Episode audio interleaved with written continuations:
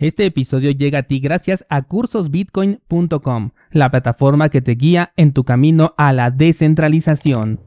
El precio de Bitcoin parece ser que ya tocó fondo, pero incluso si tuviéramos una nueva caída y que nos llevara ya sea al mínimo actual o a un nuevo mínimo, esto se vería más como una oportunidad que como una pérdida debido a todo el movimiento previo que ya tiene en este momento el mercado en general.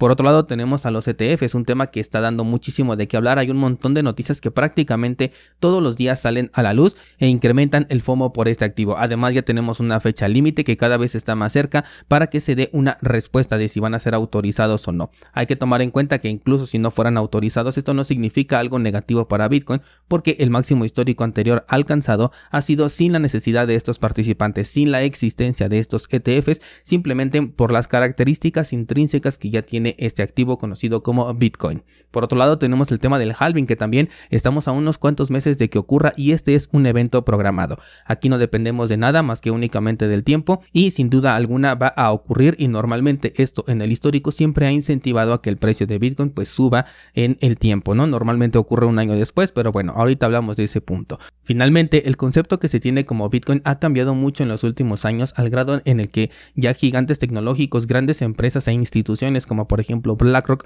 están muy interesados en esto no solamente para sus reservas personales, las reservas de sus empresas, sino también ya para ofrecer activos colateralizados con Bitcoin, como en este caso los ETFs que están en espera de aprobación. Todo esto en conjunto pues nos hace preguntarnos si este es un buen momento para entrar a Bitcoin o es quizás el mejor momento para entrar a Bitcoin. Vamos a hablar de ello el día de hoy aquí en Bitcoin en español. Bien, pues el resumen yo creo que fue bastante claro. Tenemos al precio de Bitcoin mientras estoy grabando en un precio de 34.400 aproximadamente. Un precio bastante interesante. Se encuentra por encima de ese nivel de resistencia que tuvimos ya durante varias, eh, pues prácticamente varios meses. Un nivel de resistencia que no tocábamos desde junio del 2022. O sea, sí fue bastante tiempo. Por lo cual, pues tuvimos aquí ya un, un buen momento para poder ir acumulando. Por otro lado, como te comentaba, tenemos el tema de los ETFs que tienen como fecha límite al menos uno de ellos ser autorizado autorizado o eh, denegado en el día 10 de enero de 2024 y a partir de ahí podríamos darnos una idea de eh, pues cómo van a ser, cómo va a ser la respuesta para los demás ETFs que están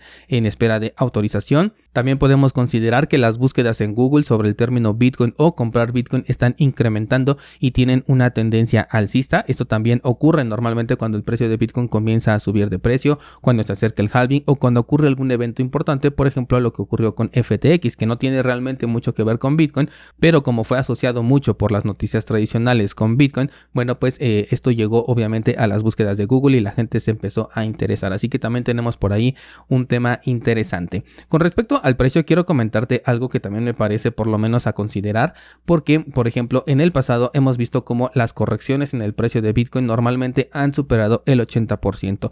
Esto de hecho te lo comenté la semana pasada, pero eh, debido al tema que estamos tratando el día de hoy, creo que también es interesante. Y es que si nos ponemos a ver en este momento tenemos una eh, corrección desde el máximo histórico de un 78%.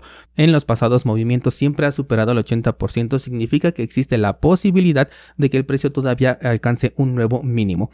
Esto es importante considerarlo sobre todo si eres cortoplacista porque podrías verte afectado si en este momento consideras que el precio ya no va a parar de subir. También hay que considerar que a partir del halving normalmente eh, transcurre un año en lo que se alcanza un nuevo máximo histórico y eso nos daría como resultado en esta ocasión el año 2025. Personalmente yo tengo mis objetivos marcados precisamente hasta el año 2025 porque considero que es hasta cuando vamos a alcanzar un nuevo máximo histórico. Claro, es posible que en el camino, bueno, pues ya estemos a lo mejor oscilando entre los precios de los 50 hasta los 70, que más o menos fue este, este último rango que ha alcanzado el precio de Bitcoin, pero eh, ya para volverlo a superar, pues probablemente lo estaríamos viendo hasta el año 2025. Así que considera mucho esta posibilidad. Ahora, si esta corrección buscara esa profundidad superior al 80%, que hemos visto en los mercados anteriores, estaríamos marcando como objetivo más o menos los 10 mil dólares. Hay que tomar mucho en cuenta esto porque se están alineando varios indicadores. Por un lado tenemos el indicador técnico de que en el pasado siempre hemos visto una, em,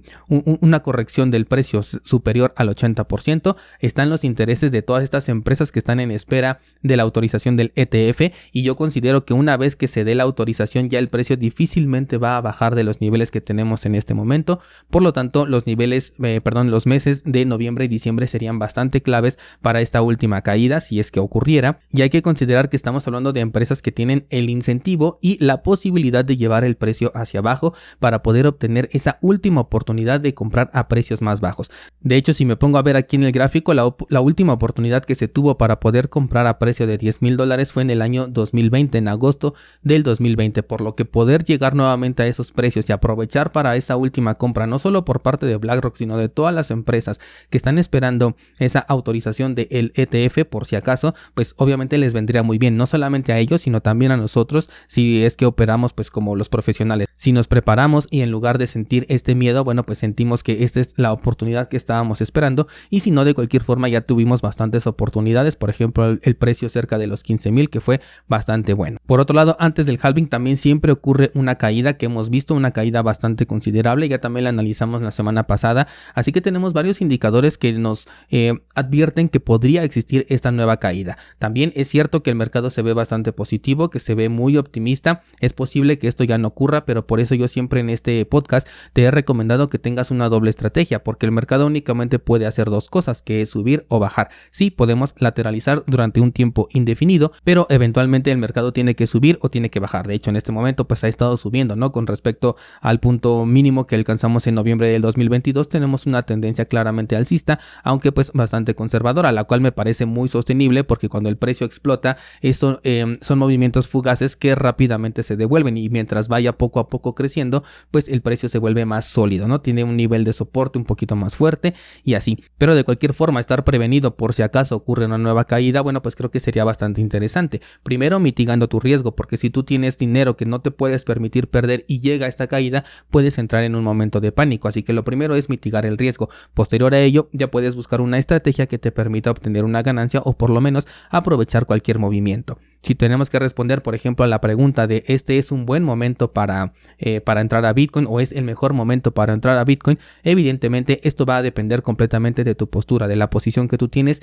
y de tu estrategia y tus objetivos. Desde un punto de vista personal, para mí ya no es el mejor, el mejor momento para entrar a Bitcoin porque yo ya he aprovechado pues todo este camino, ¿no? Lo hemos venido analizando prácticamente todo el mercado bajista, eh, fuimos viendo cuáles son los precios, los puntos de soporte, los puntos más interesantes y todo este movimiento pues pues ya lo fui aprovechando. Adicional a ello, producto de mi trabajo, también ya he recibido pues algunos pagos con satoshis en este nivel de, bueno, en este rango de precios de los 15 a los 30 aproximadamente, por lo que para mí el mejor momento sería si esta corrección existiera, ¿no? Si no, si nuevamente el precio cayera, no importa si fuera únicamente a los 15, aún así sería un muy buen momento para mí porque ya tan solo de, de 15 al precio que tenemos ahorita ya estaremos haciendo prácticamente un por dos, pero si llega más abajo pues con más razón. Así que yo prefiero en este momento pues esperarme para ver sucede y si el precio a partir de este momento ya no vuelve a bajar y, sigue subiendo, no pasa nada porque también yo ya estoy prevenido con las compras que vine haciendo a lo largo de este tiempo. Pero si en este momento me, descapitalizo y me quedo sin municiones por si llega a ocurrir este evento,